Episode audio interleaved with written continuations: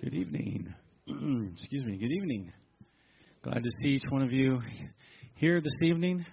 And as we come together around worshiping through song and coming around God's Word this evening to be encouraged and reminded of who our God is, what He's done for us, and how we can continue to grow in His grace and the knowledge of our Lord Jesus Christ. And all of that stuff so that you can stay up to speed. Well, let's stand this evening and let's worship the Lion and the Lamb. His name is Jesus.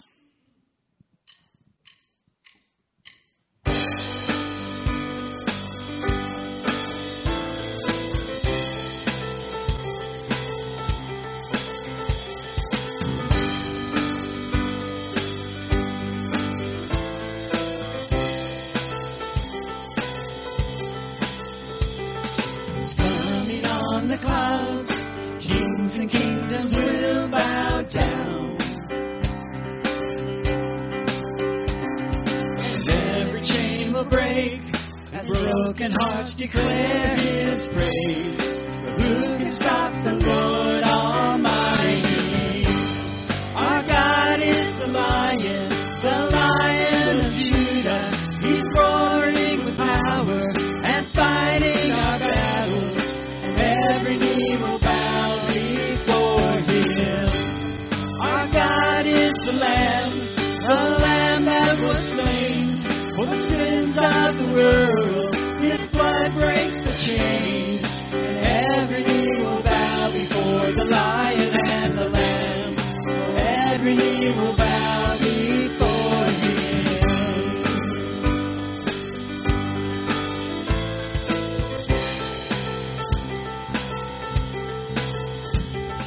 So open up the gates, make way before the King of Kings.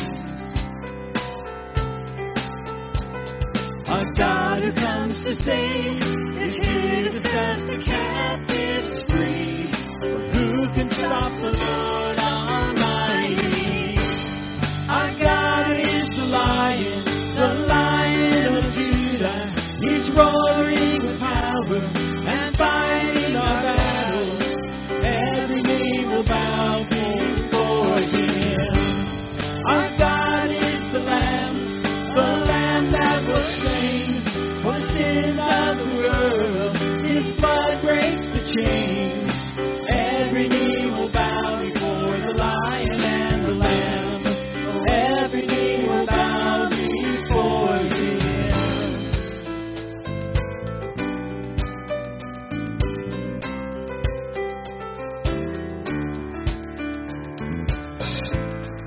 Him. Who can stop the Lord Almighty? Who can stop the Lord Almighty? Who can stop the Lord Almighty? Who can stop the Lord Almighty? Who can stop the Lord Almighty? Who can stop the Lord Almighty? Who can stop the Lord Almighty? Stop the Lord. Our God is the Lion of Judah. He's roaring with power and fighting our battles, and every knee will bow before Him. Our God is the Lamb that was slain for the sin of the world. His blood breaks the chains. Every knee will bow before the Lion and the Lamb. Every knee will bow before Him.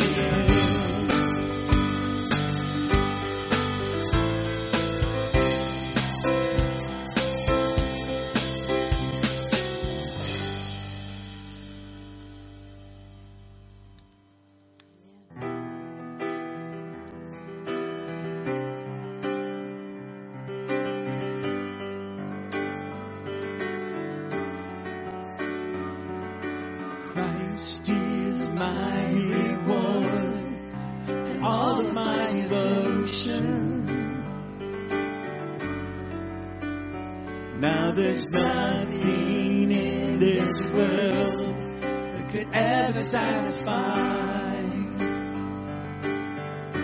Through every trial, my soul will sing, no turning back.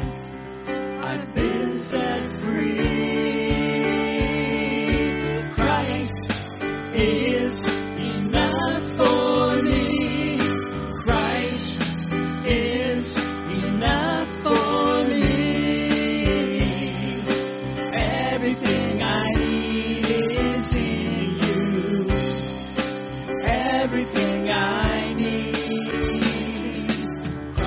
Christ, my all in all. The joy of my salvation.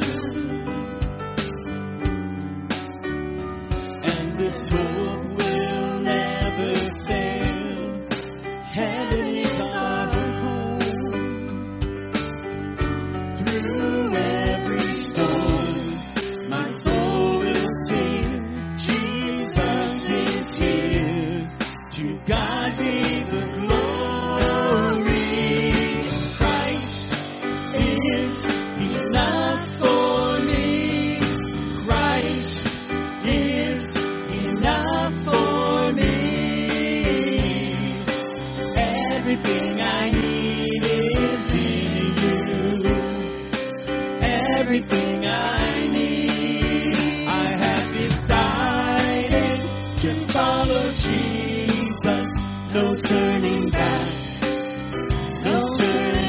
I have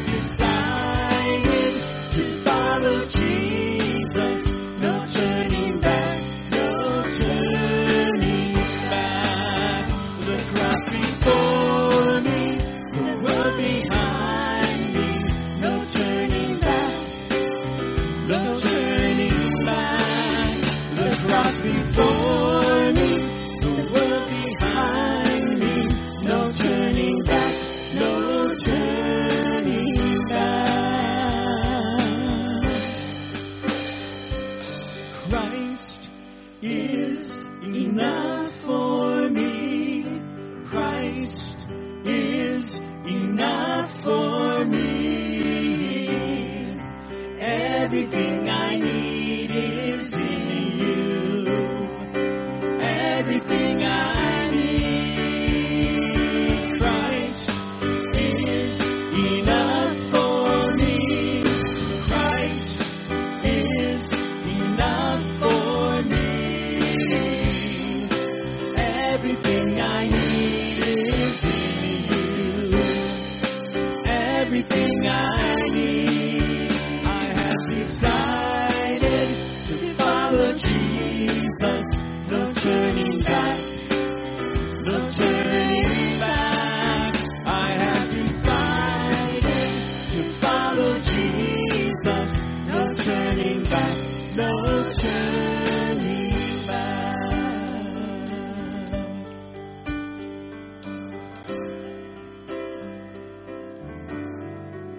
God, thank you for allowing us to come into your presence like this and declare our faith and our trust in you. Lord, that is our prayer this evening, that you are everything that we need. There is nothing else that we want. And we have chosen and we continue to choose to follow you, to turn our back on anything that would be displeasing to you and focus our attention completely on you. For I have decided to follow Jesus, no turning back, no turning back. I have decided to follow Jesus, no turning back, no turning back.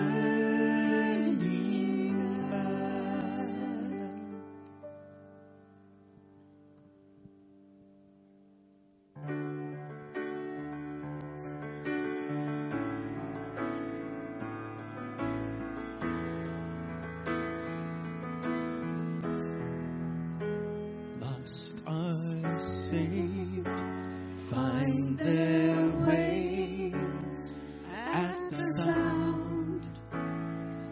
your great name are condemned. Feel no shame at the sound of your great name. Every fear has no place at the sound of your great name.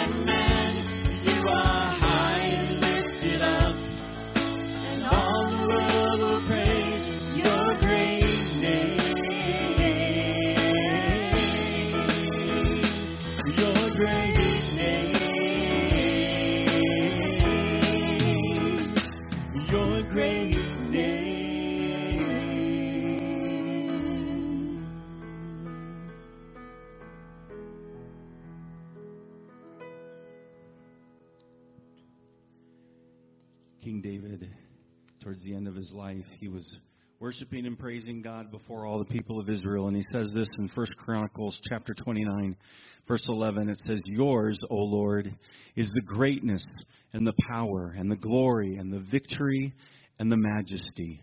For all that is in the heavens and in the earth is yours. Yours is the kingdom, O Lord, and you are exalted as head over all." He is more than amazing.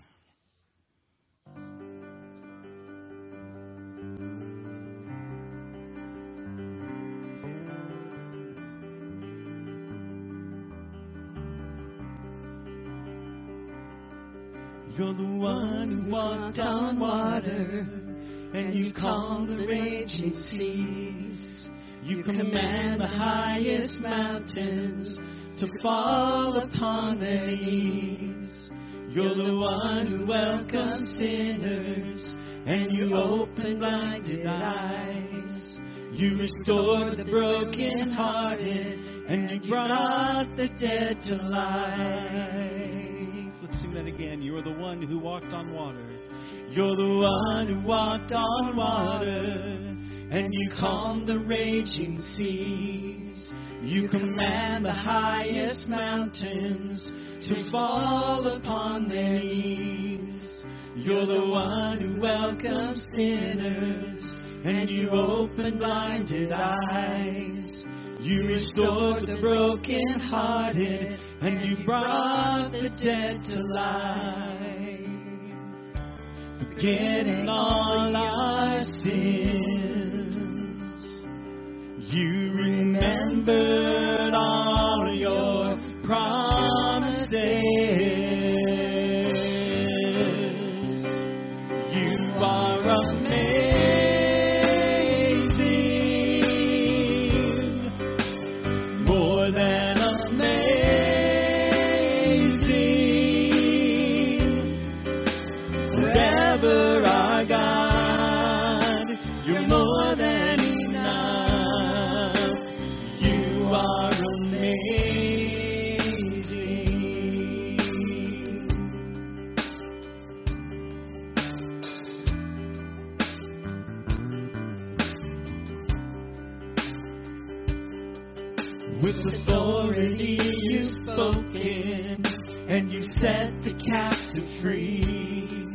You're the King who came to serve, and you're the God who washed our feet. You're the one who took our burdens, and you bled upon the cross. In your kindness and your mercy, you became the way for us. Forgetting all our sins,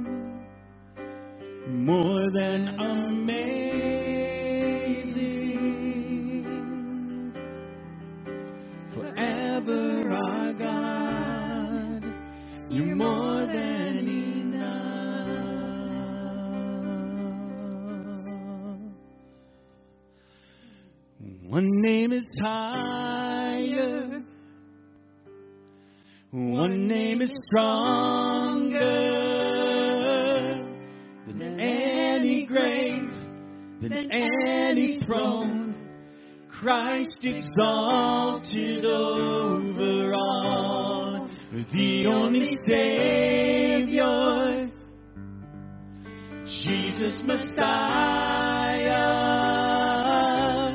To you alone our praise belongs, Christ exalted over all.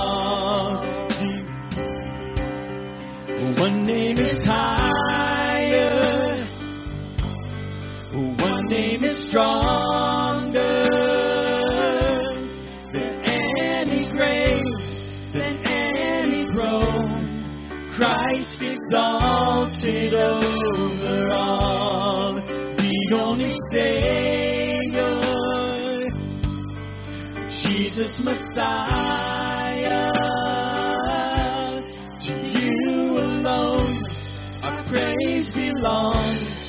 Christ exalted over all. We sing your praise, we sing your praise, we sing your praise forever. And lift your name, we lift your name, Jesus over all. We sing your praise, we sing your praise, we sing your praise forever.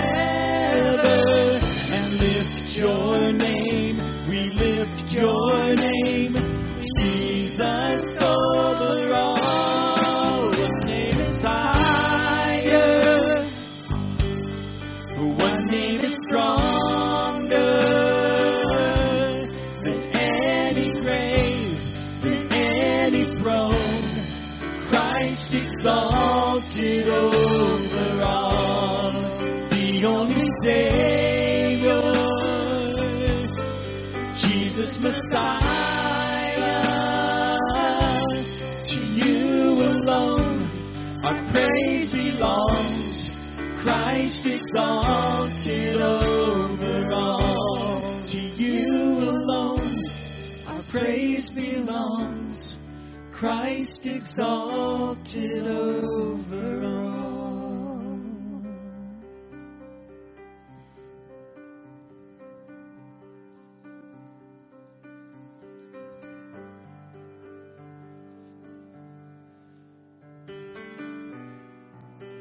You are the God that is over and above everything, every name that is named. You are greater. You hold that name, the name Jesus. That name casts out all fear. That name brings hope. And so we were reminded that you are our great God. You are majestic. You are awesome. You are the God of all heaven, you are the God of all earth. And we bow our knee to your name this evening and declare you, Jesus, as Lord, our exalted King. In Jesus' name, amen. You may be seated. Well, if you would, open up your Bibles to Ephesians chapter 2. As we continue our study, working through God's Word and this second chapter of Paul's letter to the church of Ephesus. A lot of doctrine in this chapter. It's an amazing book to be able to dig in. Last week we opened up with Paul's introduction to the church, and we learned about God's plan on how to bless the church and how to bless the people. And I can tell you this, as a Christ follower, we are blessed. We are blessed more than we can ever imagine. And we learned about God's work and God's blessing, the believer's experience, and ended up with Paul at the end of the chapter praying for the church. And you got to keep in mind that chapter divisions and verse numbers are not holy and sanctified. This would have been a continuous letter that Paul was writing to the believers. They were in Ephesus to give them a blessing. And Paul spent a lot of time in Ephesus. He spent over 2 years there. Teaching, it was a long time of him imparting on them the truths of God's Word and combating idolatry. And within this, his prayer, he was really praying that the believers would receive the spirit of wisdom and revelation. Charles Spurgeon once said, a truth is better caught than taught. And that's the reality. I can stand up and I can expound on this word, but it really needs to sink deep in and get roots. And as we journey through our text tonight, we're going to take a look at Paul's continued thought as a result of his prayer, where he changes back and he's having this conversation on reconciliation. And it's a really interesting conversation. When you study Pauline writing, he's all over the map sometimes. Sometimes he has these really long sentences, and he'll just go, and then all of a sudden he'll get excited about something, and he changes, and he starts praising the Lord, and then he goes back to some of the doctrine that he wants to teach, and all of these things. So he's going to have this discussion with the church of Ephesus, and by extension us, where he's going to lay out, and I want to follow some of his train of thought, the Ephesians' past condition. And so as we look at this, put yourself in the mind of the reader, the listener of this letter, as he lays this out, his past condition, what God did, why God did it, and how God reconciles us to himself.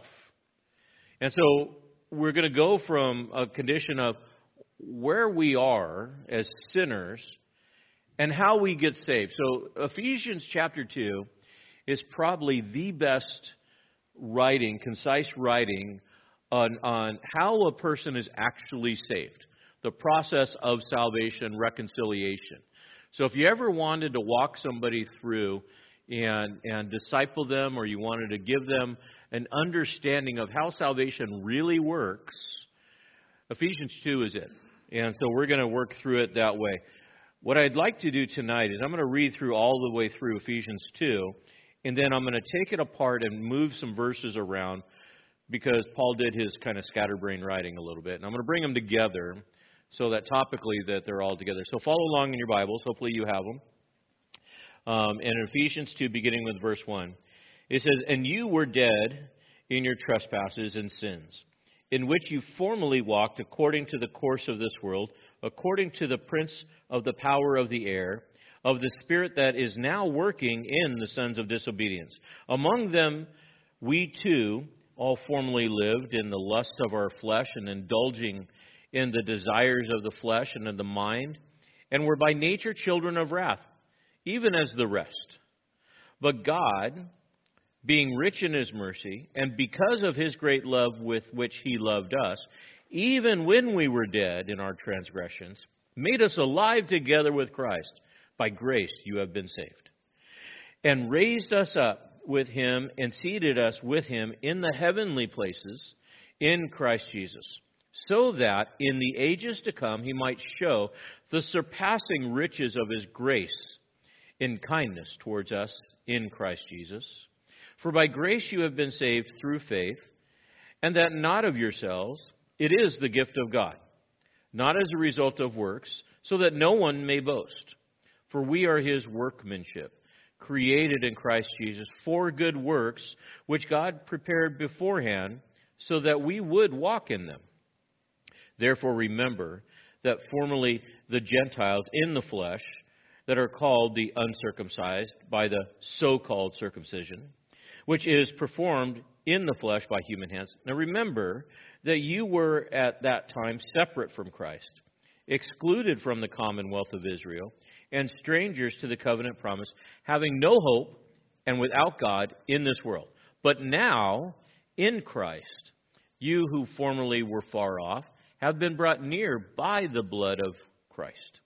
For he himself is our peace, who made both groups into one and broke down the barrier of the dividing wall, by abolishing in his flesh the enmity which is in the law and commandments contained in the ordinances, so that in himself he might make the two into one new man, thus establishing peace, and might reconcile them both in one body to God through the cross, by it having put to death the enmity.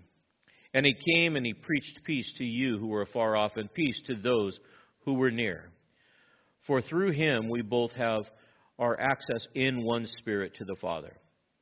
So then, you are no longer strangers and aliens, but you are fellow citizens with the saints and are of God's household, having been built on the foundation of the apostles and prophets, Christ Jesus himself being the cornerstone, in whom the whole building is fit together, is growing into a holy temple in the Lord, in whom you also are being built together into a dwelling of God in His Spirit. May God bless the reading of His Word. So we look at this and we start out with verses 1 through 3, but then we're also going to jump into 11 and 12 because we really want to start and take a look at the believer's past. Now I want you to picture in your mind who you were before Christ. Get that in your head. Who was I before Christ, before being saved, before being born again? What kind of person was I? What was my nature? What was my behavior? And the commonality that we all share is you were all dead. We were all dead. We were dead in sin. Paul starts out in verse 1 very clearly. He says, and you were dead in your trespasses and sin. Is there any doubt that you were dead? Now, what does that mean to be dead in sin? What does that really look like within this being dead? Well, literally it says, and you being dead by reason of trespass and sin. So you weren't physically dead, obviously. You were breathing, you had a heartbeat, you had a pulse. But you were spiritually dead. And you were dead to God, and you were just walking around. Now, these words are the same words that are used in verse 5. Where he talks about being dead in our transgressions and made alive. And so we look at this, and what is he really talking about? Well, in verse 5, he says he makes you alive. So with that, there's this transition that takes place. As you are right now, as a Christ follower, you're alive. You are not who you used to be. But we got to understand what he means, and it's an emphatic statement. It's almost as if Paul was yelling, and you were dead. You were really dead within this. The word is nekros, and it's interesting because the way that it's phrased with this emphatic statement, it says, you were dead and you were continuing to be dead. So you were like really dead. You were a dead person with no hope of becoming alive. You know, you were just this rotting spiritual corpse. And with this. And again, this is a spiritual condition, not a physical condition, but God wants to change the spiritual. God wants us to become alive. And so there was a process that God had determined, this is how I'm going to redeem, this is how I'm going to reconcile dead people to myself within this. Now, Paul says, by reason of the trespasses or sins, those are two terms that speak of willful action or willful rebellion against God. It really speaks of the human condition. You were dead because of your sin. Sin separates us from God. Willful actions. And you say, well, I didn't willfully act against God because I didn't know God. You're right. But every action and every thought and every thought of mine was against God. You didn't acknowledge Him. You didn't know of Him. Now, it's interesting because we were doing a worldview last Sunday night. With our next gen group, we were talking about different worldviews. And there is one theology, a worldview, that holds to the fact that children are born perfect and they remain perfect until they sin. Question, how long does that take? And so they would hold to a concept that a child is born perfect and they're perfect until they sin. Well, that doesn't fit God's word. You're not born perfect. You're born in sin. You're born as a sinner. And so that cute little baby that comes out of the womb is a dirty, rotten sinner. That baby that is born is spiritually stillborn. They're born with a physical body, but spiritually they are born already dead. Spiritually. David would say in Psalm 51:5, behold, I was brought forth in iniquity, and in sin did my mother conceive me. The seed of sin is all part of natural man. So the one thing that we can share with people is this. We all start the same way. We all start as sinners. And that is our common condition. We are sinners that are influenced by Satan. Look at verse 2. Verse 2 he says, in which you were walking according to the course of this world and according to the prince of the power of the air. People are born dead, and they are sinners, and they are walking or conducting life in the course of this world. Now, there was a fad that went around. It's not as popular now, but it was for quite a while, where everything was zombies, right? You know, you got The Walking Dead 2, Children of the Corn, you got all these other movies and all these other things. And people are fascinated with them. But you think of, they're really freaky when you think about it. But then I got to thinking about how these, you know, walking dead, and that really is the unregenerate person. They're a spiritual zombie. They have no mind of their own. They really have no drive of their own, other than the fact that they're walking around and they're actually being led by Satan. And so as he's talking to these spiritual zombies, they're influenced by the world system in a spiritually dead condition. Now, I want you to think about this in light of the people that are in charge. People that are in government making rules and all of these other things, and we are being led by all those that are in charge making rules. They're spiritual zombies. They're walking dead. And who's guiding them? Satan. He's the prince of the power of this air. And prior to Christ, Paul would say, in your former condition, verse 2, you were formerly, which means what? What does that imply? You formerly, which means what? You're not that anymore. You're not a spiritual zombie anymore.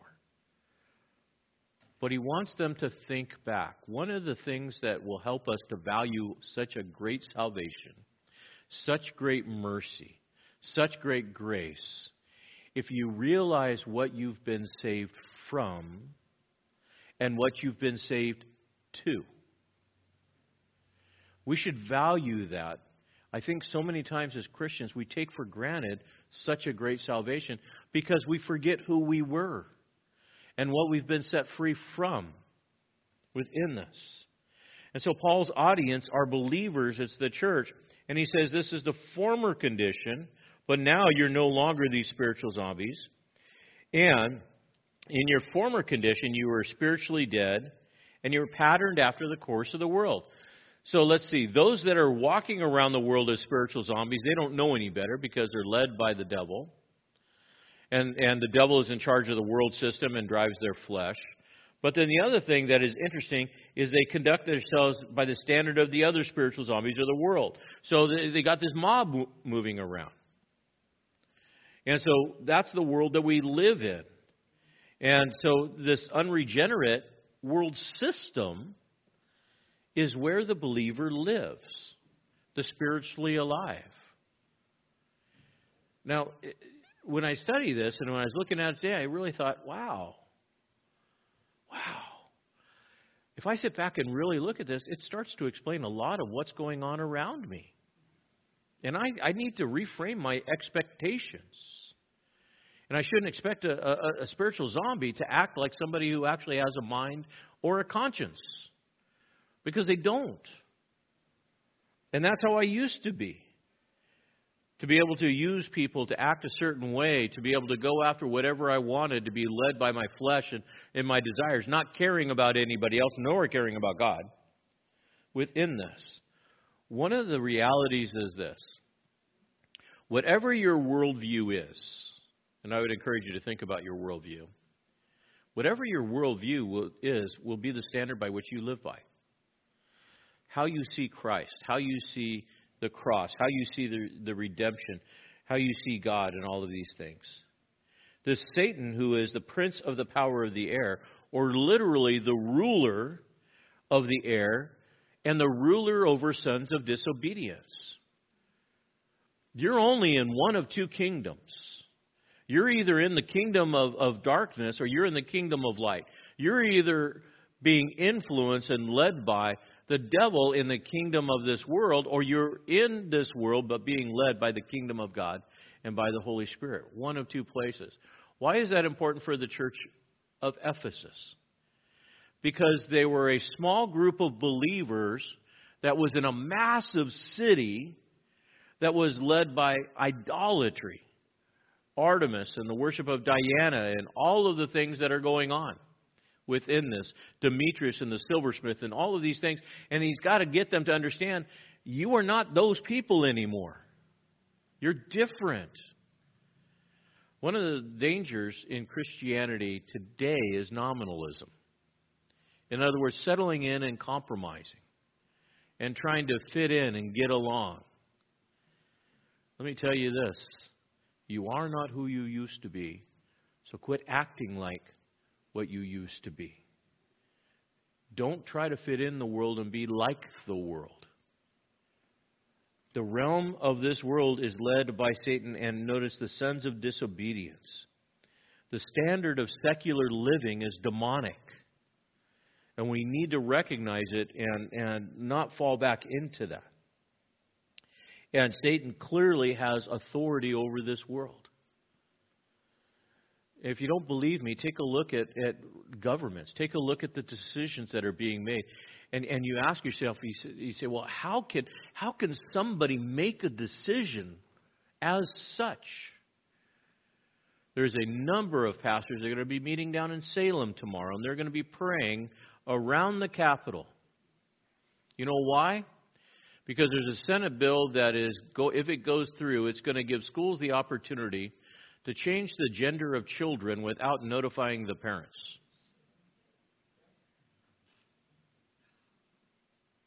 That is legitimate. That's happening. And so these pastors are going to meet and they're going to pray. I'm going to pray from here. I have a bunch of meetings tomorrow. But I would encourage you, pray. Why? Because we are fighting a battle within this. And there are these sons of disobedience that are in the world that are under the domain of Satan and doing his bidding. He is the spiritual influencer to the unregenerate. But before you judge them too harshly, so were you. You were in that realm at one time. And God saved you. You were a son of disobedience, literally a son of unbelief, in the context of rejecting God. And this unregenerate will hold an atheist worldview. As we went through, I think there was 14 different worldviews that we looked at. But there's really only two. There's the biblical worldview, and then there's the atheist worldview. You're either going to be right or you're going to be wrong within that. And we need to understand that the atheist worldview is controlled by Satan because he drives the spirit of this world. The other thing that we've been saved from is being controlled by our lust. Look at verses 2 and 3. In verses 2 and 3, he says this, which you formerly walked according to the prince of the power of the air, which is now working in the sons of men, among them who formerly lived in the lust of our flesh, indulging in the desires of the flesh and the mind, and were by nature children of wrath, even as the rest. So, what were you saved from? Being controlled by your lust. Being a recovering addict, and I've been sober for a lot of years. I can tell you this, it doesn't take much to draw you back. It's a slippery slope. And the lust of the flesh and the lust of the eyes and the pride of life will suck you back in if you're not careful. But as a Christian, we know better. But those that are in the world, the unregenerate, they didn't know any better. They were controlled by their lust. And they are controlled by their lust. It's the primary drive of the unregenerate. Is this desire of the flesh and the desire of the mind. And it results in these trespasses and these sins that separate us from God. Paul's point is that unregenerate people live by lust. What do they lust for? Money, power, fame, getting high, whatever controls them. And again, it amazes me how people will do certain drugs. There was lines that I would not go across when I was doing drugs. But it was just a matter of time before I would cross those lines. And God got a hold of my heart before I crossed those lines. But some of the things that people would put into their body today, it just blows my mind to think about what they would do. And some of the ways that people would live and pursue just for personal pleasure, and they don't know any better because it's got such a hold on them. And Paul says, that is your former condition. But you've been saved from that. So don't go back. But value such a great salvation. You want to keep from backsliding? I'll tell you the way. Value your salvation, and you won't backslide. Value the salvation from who you were and what God's made you to be, and you won't go back. Because you value the salvation greater than what held you. This word for desire literally describes one who is thirsty in the desert, looking for water. And they're looking because they're suffering. Psalm 42:1 says, "As the deer pants for the water brook, so my soul pants for you, God." I used to pant for the things that would bring pleasure. Now, my soul is thirsty for God. We need to allow God's Word to be the thing that drives us, that thirst for the Word of God. Are you thirsty for God's Word? Do you spend time in it? We need to work on that and develop that. Paul says, no, don't have the desires that lead for corruption of the flesh, but be filled in the Spirit, the desires of the mind. In Proverbs 16:25, there's a way that seems right to a man, but the end there is destruction. Death. Here's one of my stopgaps. If I'm doing something and it feels like the right thing to do for me, but I haven't stopped and prayed about it, I haven't talked to my wife about it, which usually is kind of almost equal. God's got a way of talking to her way better than mine. If it feels right to my flesh, I probably should not do it because I'm being driven by my flesh. I need to stop. But what's the end result that happens? Paul says that we're under God's wrath. The sons of disobedience are under the wrath of God. You used to be under the wrath of God. The crazy thing to me is I didn't know I was under the wrath of God. I had no idea.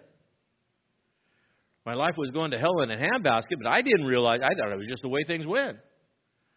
But it was really God's discipline.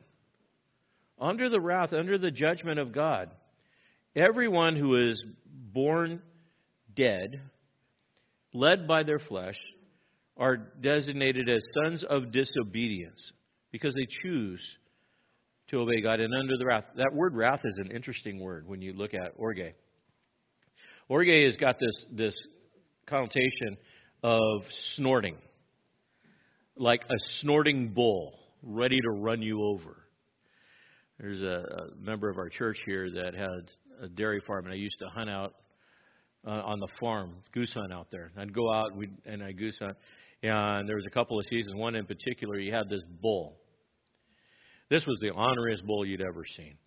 It had a nose ring and a chain. And it was an early September season, and I was out, and I was set up my decoys. And cows are just dumb. They're just dumb animals. And these cows, and they're inquisitive. And I had all my decoys laid out, and I'm out by a ditch, and I'm waiting there. And then all of a sudden, these cows started coming over, and I'm like, oh, great. They're going to step all over my decoys. Stupid cows. And I get up to move these cows off, and there's that bull. And I've been warned about this bull. And he started snorting and pawing the ground.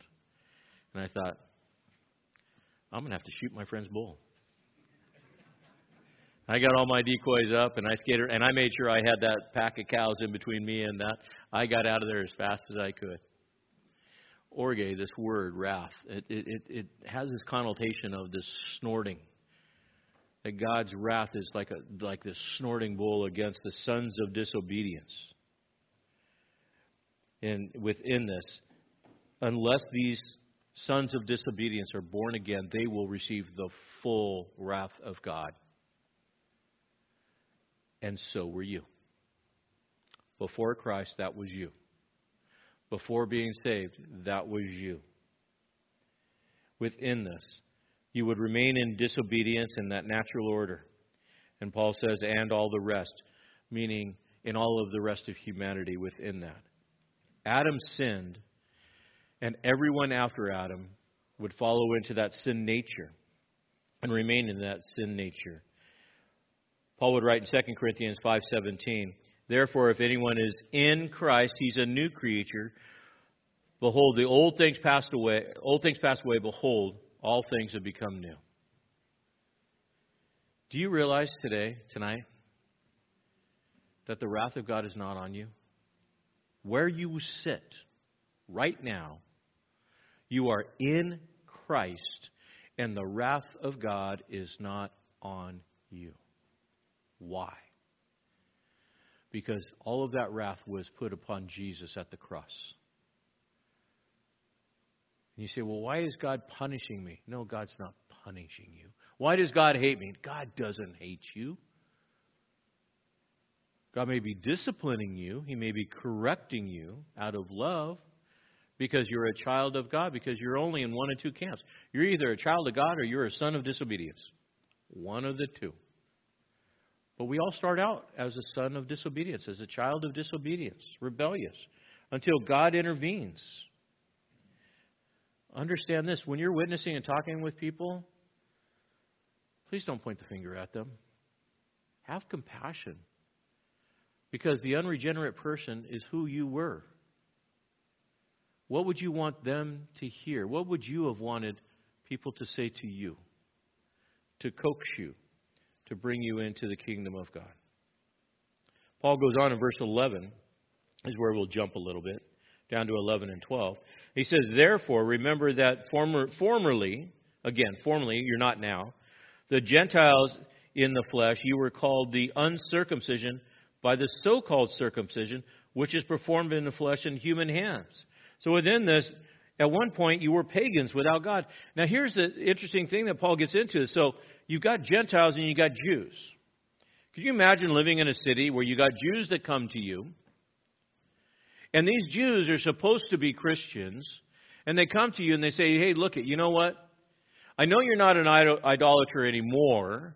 You claim to be a Christian, but you're a Gentile and you're really not a complete Christian until you obey all the laws and get circumcised. Have you ever had somebody make you feel like a second-class Christian? Like you're less than? Somebody comes to you and say, hey, brother, welcome to our church, but the next time you come, please put a suit on. How does it make you feel? Because if you were really holy, you'd wear a suit. If you were really holy, you'd wear purple socks. Or whatever man-made rule people want to come up with.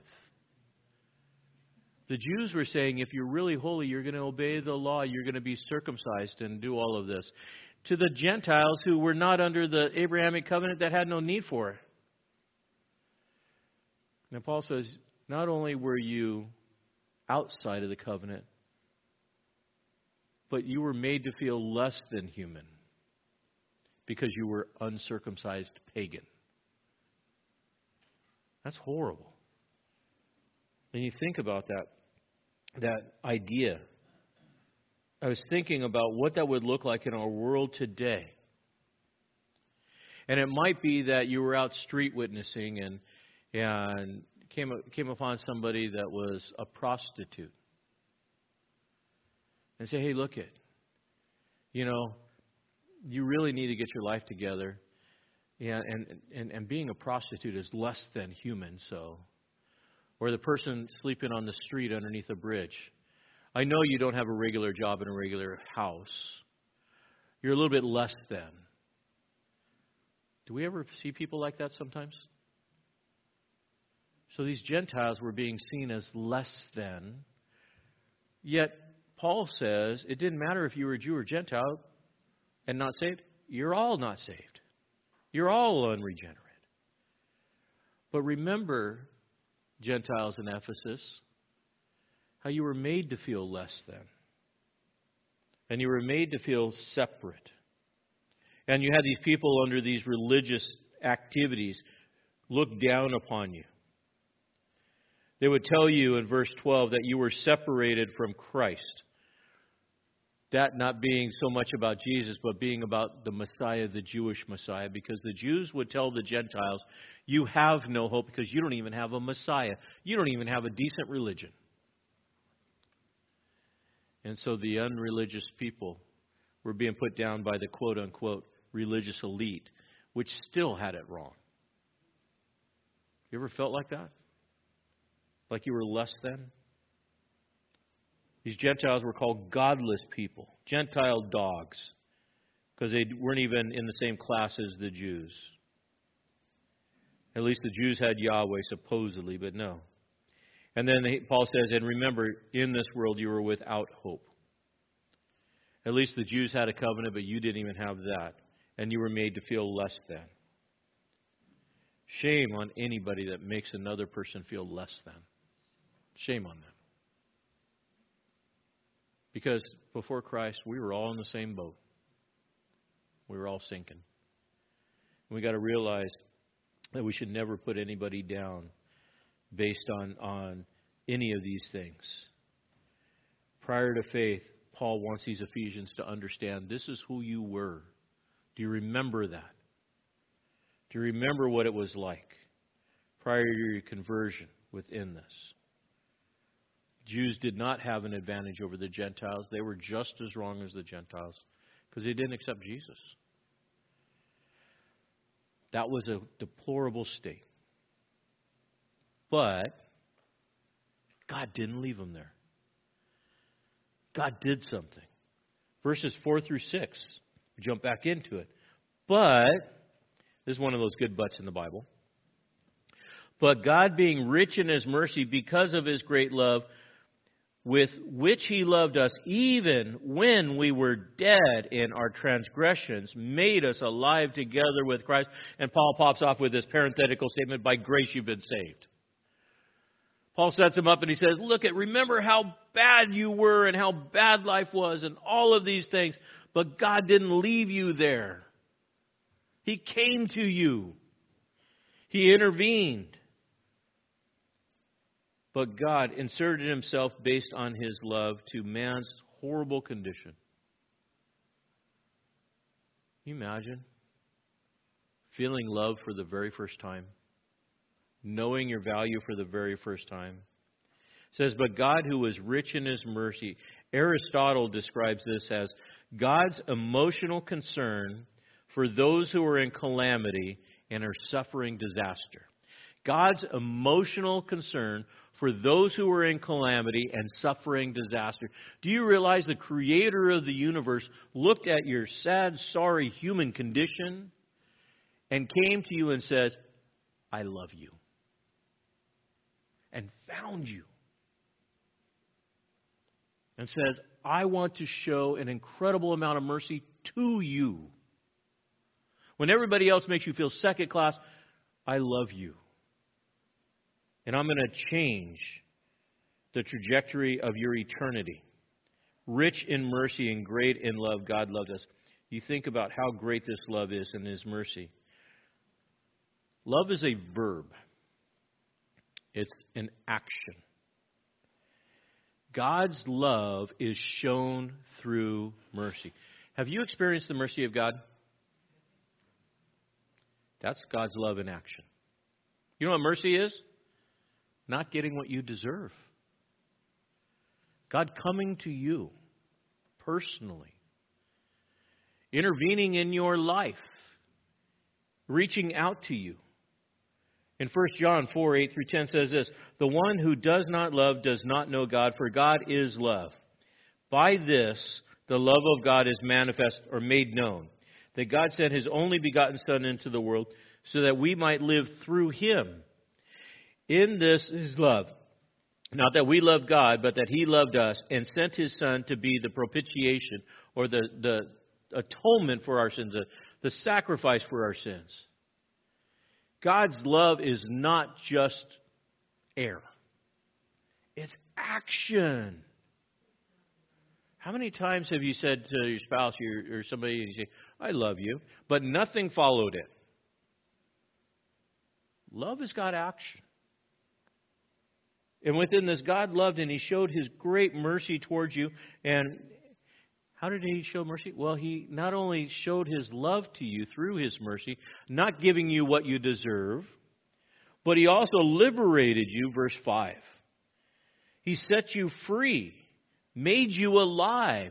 He took you, who was a walking spiritual zombie, and changed you and gave you life. Imagine that new life that He gives you, and takes away the sin and the transgression. He transforms your state of being. 1 Corinthians 15:20-22.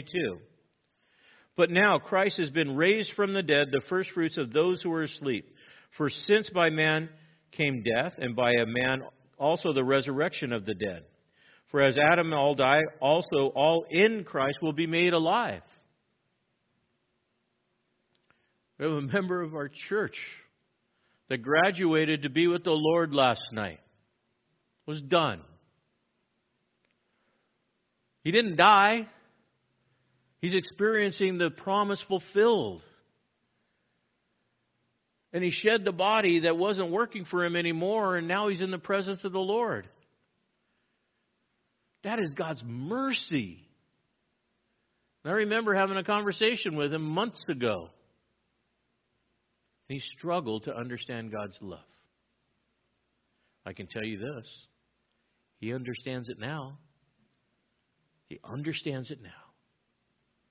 Because he's in the presence of the Lord. And all of the doubts.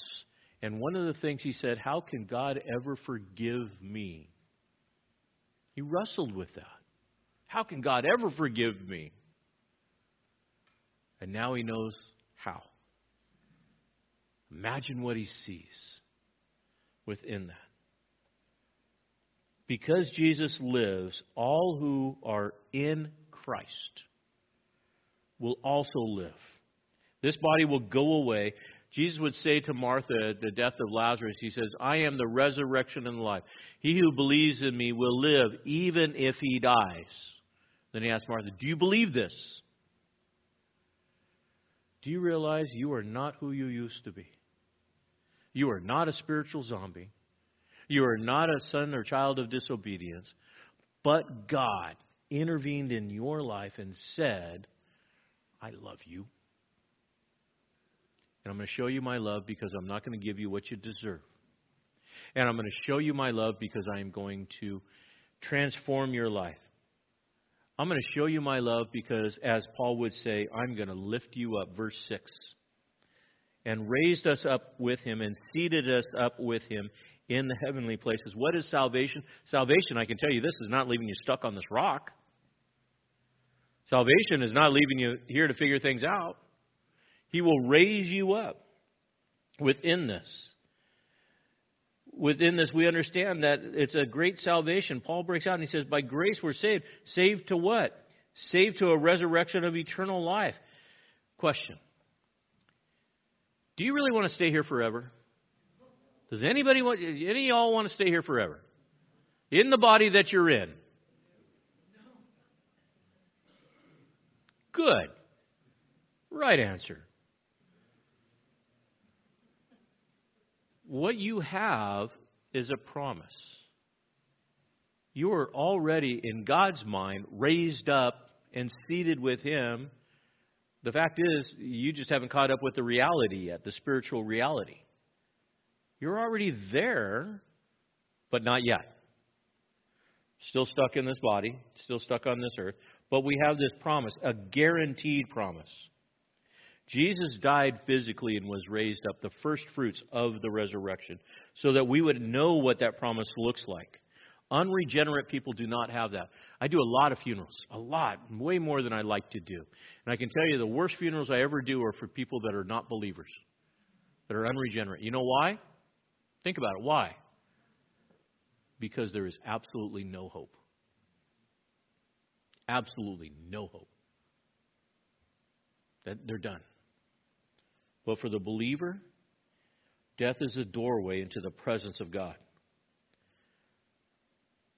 In John chapter 5, verses 28-29, Jesus would say, do not marvel at this, for the hour is coming in which all who are in the tombs will hear his voice, will come forth, and those who did good deeds to a resurrection of life, those who committed evil deeds to a resurrection of judgment. There is going to come a time when God's going to empty the tombs.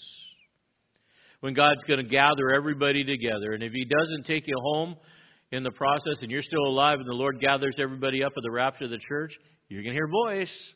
It'll be a good voice. It's one you want to hear. It's Jesus calling, 1 Thessalonians 4:16 to 18. For the Lord himself will descend from heaven with a shout, with the voice of the archangel, and with the trump of God, and the dead in Christ will rise first. Then we who are alive and remain will be caught up together with them in the clouds to meet the Lord in the air. Note, and so we shall always be with the Lord. Therefore, comfort one another with these words. Are you going to be sad today if a loved one who is a believer dies? Absolutely. But not hopeless. You know why? Because you're going to see him again. You will see them again. When? Whenever God decides to take you there. And you don't know when that is. Or when Jesus comes back to take his church home. When is that going to be? I don't know. Now would be a good time. After my granddaughter's born. That's okay. I'll see her there anyway, so it doesn't matter. You know what I mean? We shouldn't mourn as those who have no hope. The church of Thessalonica were mourning because they thought the rapture came and they missed it. And they didn't. Already not yet. God intervenes. So the question is then, why did God intervene? Why did God show his grace? If you were a walking spiritual zombie for so long, but God intervened and provided a way to save you, got to ask the question, why? Why would he do such a thing? We see it here in verse 7. Look at verse 7. So that, that's called a henna clause. It's a purpose clause. So that in the ages to come, he might show the surpassing riches of his grace in kindness towards us in Christ Jesus. If you ever want to know why, you want to know why? God is showing his love through his mercy to save you, to redeem you, to bring you alive, to make you his trophy. You are God's trophy. It says, so that he might display you as a trophy of his grace. The purpose of God showing his grace is so that he can demonstrate what love looks like and through his mercy. To whom? To all created beings, human and angelic, the unregenerate and demons. I often think about this and I go, okay, God, what are you really trying to prove? You're trying to prove and show how great your love is through mercy. And then those that will see it, that missed it, that rejected you, that's going to be part of hell. Do you realize part of hell is realizing that you could have had this and you didn't take it? Part of hell is going to spend all eternity going, when that guy or that gal witnessed to me and I blew them off. And now I'm here for all eternity. And I'm going to see the mercy of God demonstrated towards these people that were my friends and my family and they accept him. But I blew it off. You know the one that I think is really going to be frustrated when he sees us as trophies of God? Satan. He's the one that really started this whole mess of rebellion when he thought, I'll be like the Most High God. You are God's trophy of mercy and victory to angels, demons, everything, all creation, which results in God's glory. In this cosmic conflict that is going on in principalities and powers that we can't even see, get this, your salvation and regeneration is a constant reminder to Satan that he lost. He's already lost. And every time a person gets saved, he's like, oh, lost again. Lost again. Lost again. Why do you think he works so hard to take so many people down and destroy the very thing that God loves? It reminds Satan of his defeat and his destiny. get this, the actions of God and his love towards us in Christ to make us alive has raised us from the dead, and not just there, seated us in the heavenlies with Christ to demonstrate how great his love is. I want you to hear these words in this picture. Close your mind, or close your eyes and open your mind. Listen to this and try to picture what this might look like. It's in Revelation chapter 5, verses 11 to 14. And this would be John, the apostle, who's writing this from a vision. Then I looked, and I heard the voice of many angels around the throne, and the living creatures and the elders. And the number of them was myriads upon myriads and thousands upon thousands, saying with a loud voice, "Worthy is the Lamb that was slain to receive power and riches and wisdom and might and honor and glory and blessing." And every created thing which is in heaven and on the earth and under the earth and on the sea and all things in them, I heard saying, imagine the size of that choir, "To him who sits on the throne and to the Lamb be blessed and honor and glory and dominion forever and ever." And the four living creatures kept saying, "Amen." And the elders fell down and worshipped. Why? Because all of God's trophies are gathered in one place. And that worship session is going to be amazing.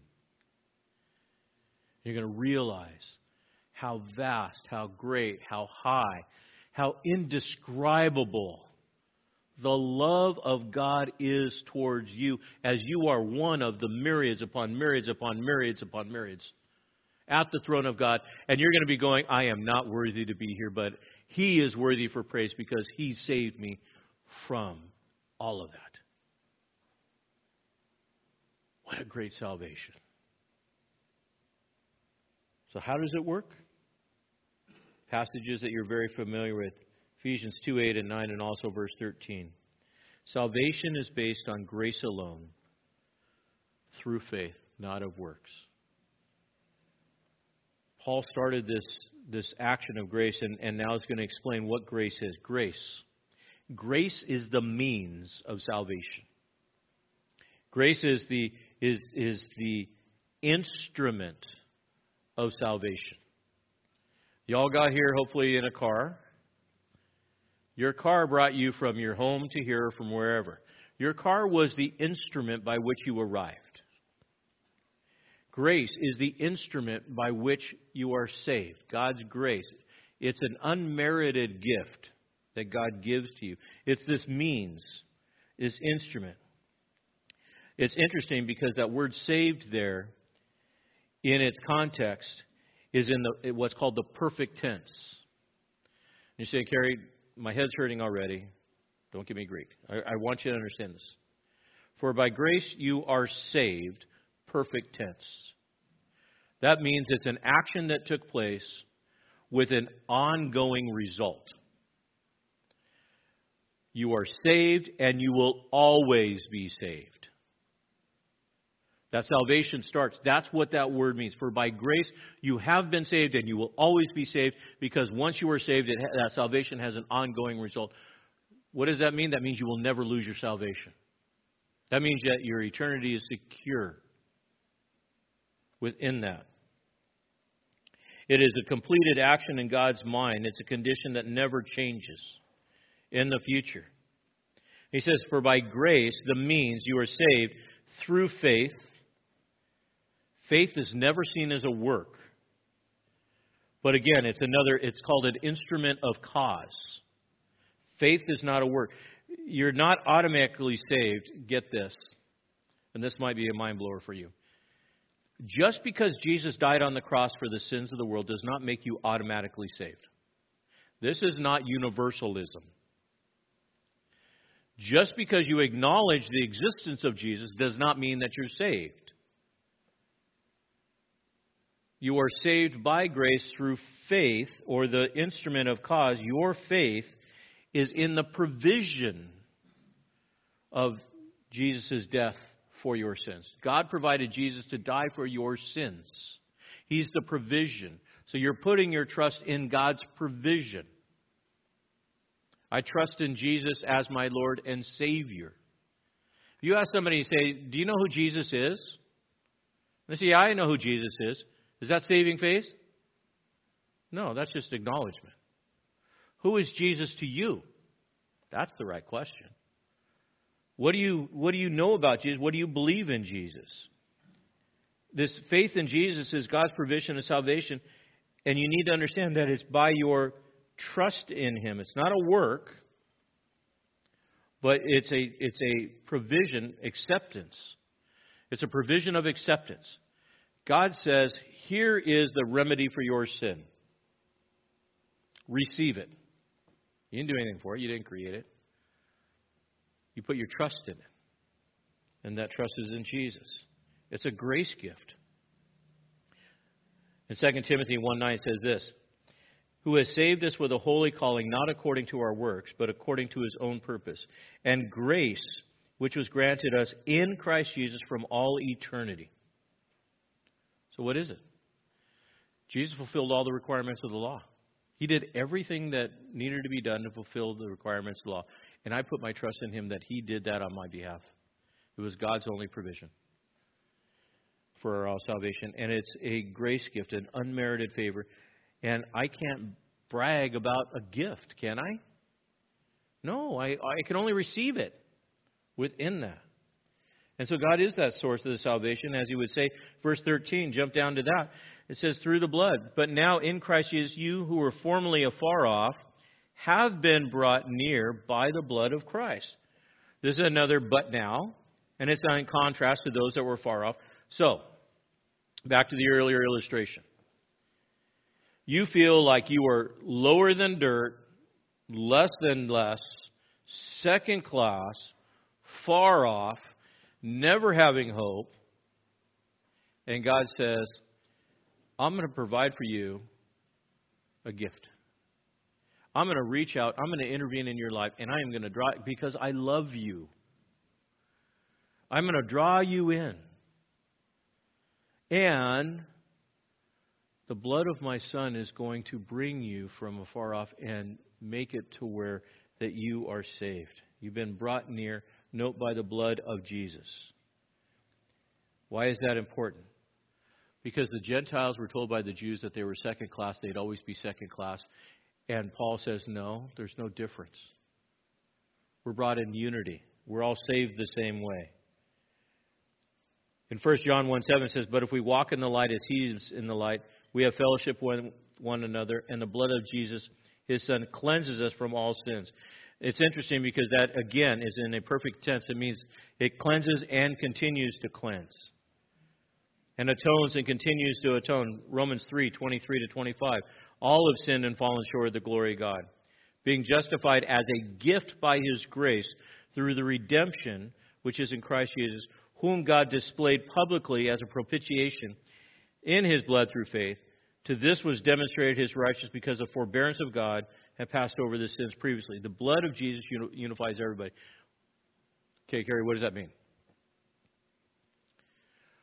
The same blood that was shed on the cross for your sin is the same blood that was shed on the cross for my sin, and we are equal. We are all equally wretched, and then we are all equally saved by a grace gift that God gave to us as He showed His love through the instrument of mercy and through the instrument of grace. How do I share that with somebody? Where are you at now? Do you know God? Do you know love? Do you know love? Do you want to know love? You want to know the most incredible love that you could ever experience in acceptance. God wants to show that to you.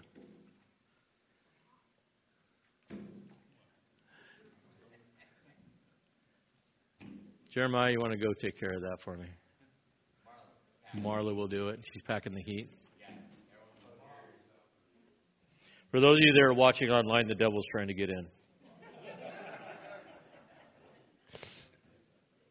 Or a raven. Edgar Allan Poe, I think, is on his way. Well, it takes us to where we're at. So where are we at now?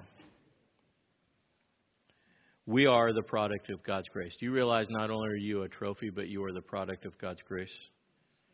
If you look at verse 10, he says this, "For we are his workmanship, created in Christ Jesus for good works, which God has prepared beforehand, so that," there's that hint of clause, purpose clause, "so that we would walk in them."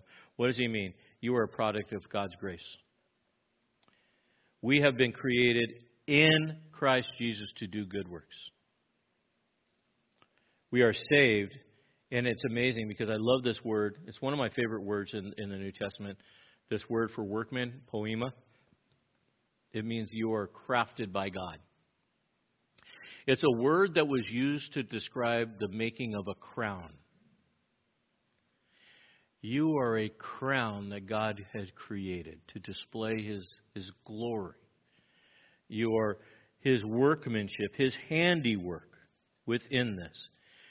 You are God's crowning work of grace. You are the most valuable creation that God has ever made. You are the most beautiful, magnificent work that God could ever display. And He holds you at that high honor. You say, "Cary, I don't feel like that." You are. And you can claim that privilege and that promise. You are God's workmanship, and you were planned before the foundations of the world, and God has good works planned before the foundations of the world so that you can walk in them. And you say, "Well, Cary, how does that work?" And I'll tell you, I don't know. Doesn't matter? Nope. Because I'm here. Because God took me from where I was, intervened in my life, showed me love, and now made me His crowning glory so that I can display His glory to everyone that's around. Those are those works.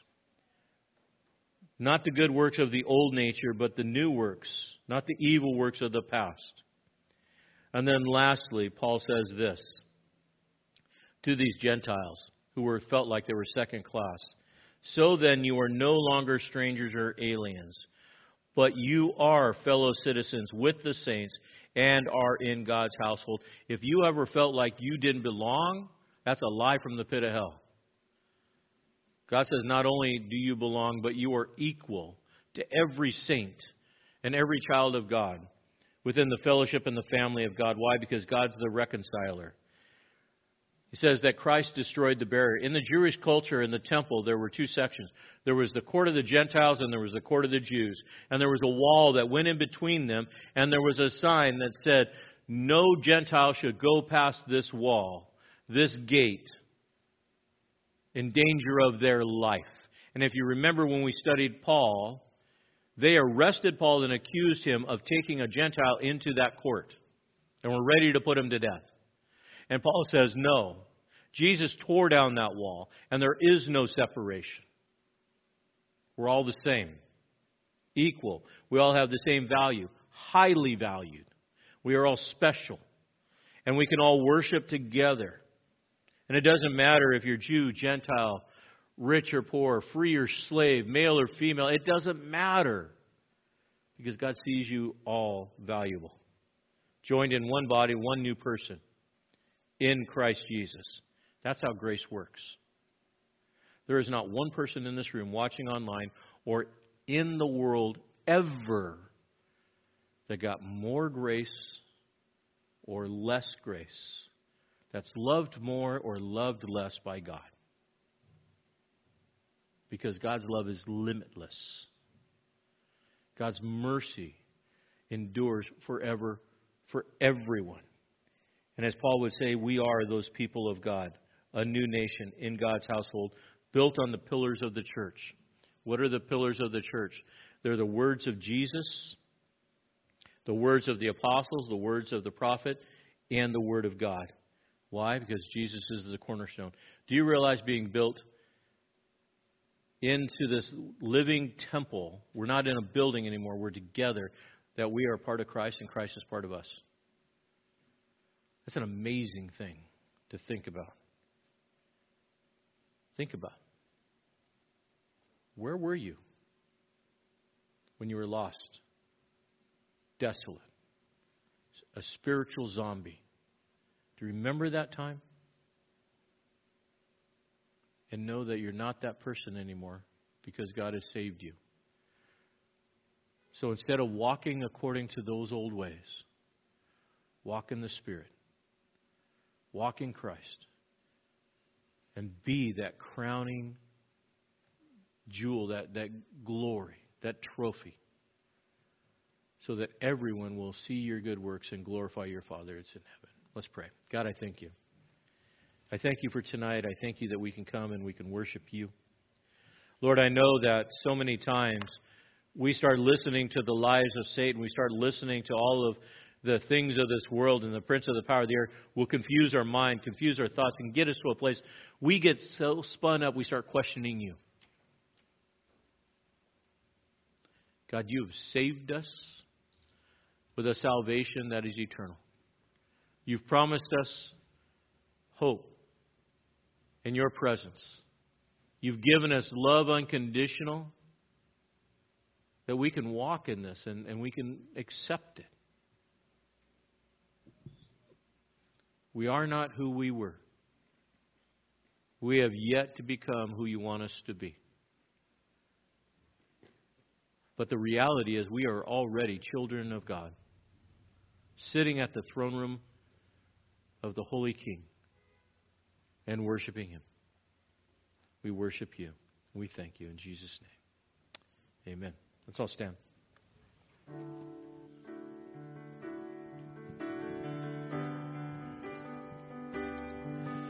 Amazing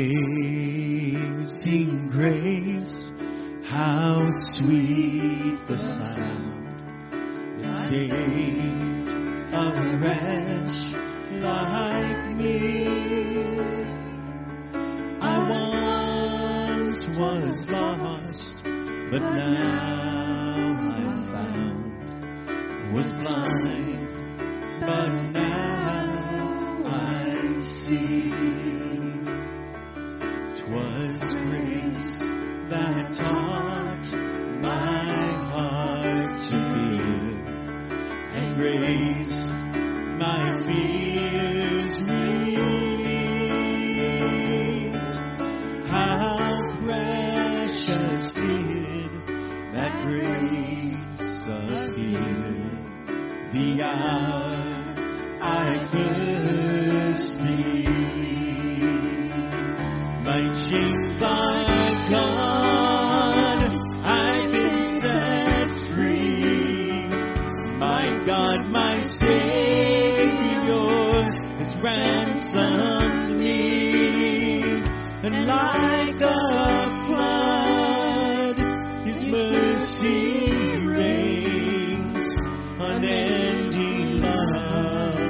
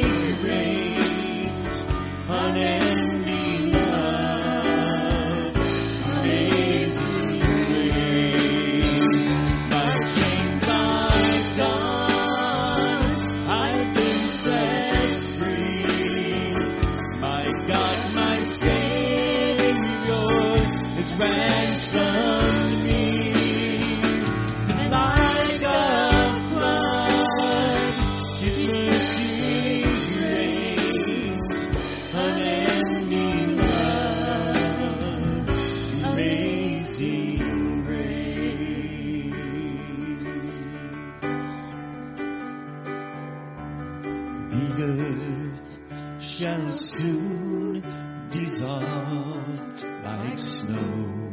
The sun forbear to shine. But God who called me here below will be forever.